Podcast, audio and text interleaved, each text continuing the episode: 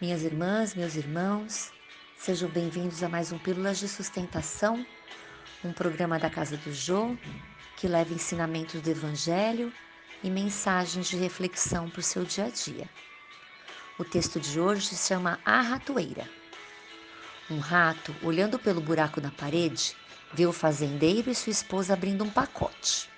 Pensou logo no tipo de comida que poderia haver ali ao descobrir que era uma ratoeira, ficou aterrorizado.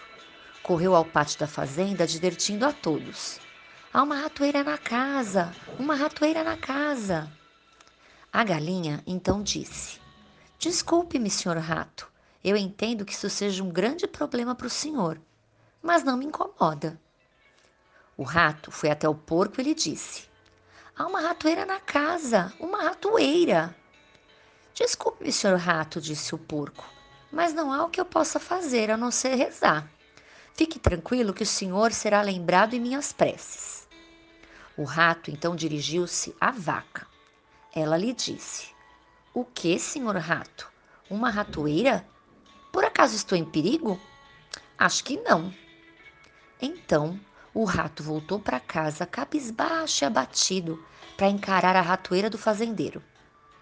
Naquela noite, ouviu-se um barulho como de uma ratoeira pegando sua vítima. A mulher do fazendeiro correu para ver o que havia caído na ratoeira.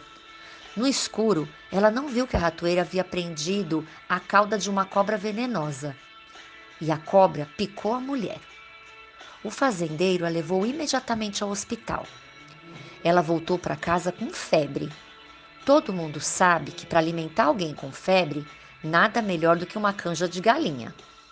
O fazendeiro pegou o seu facão e foi providenciar o ingrediente principal.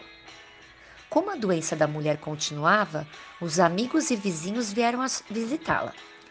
Para alimentá-los, o fazendeiro matou o porco.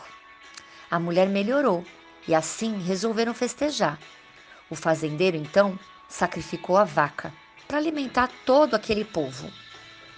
Na próxima vez que você ouvir dizer que alguém está diante de um problema e acreditar que o problema não lhe diz respeito, lembre-se que quando há uma ratoeira na casa, toda fazenda corre risco.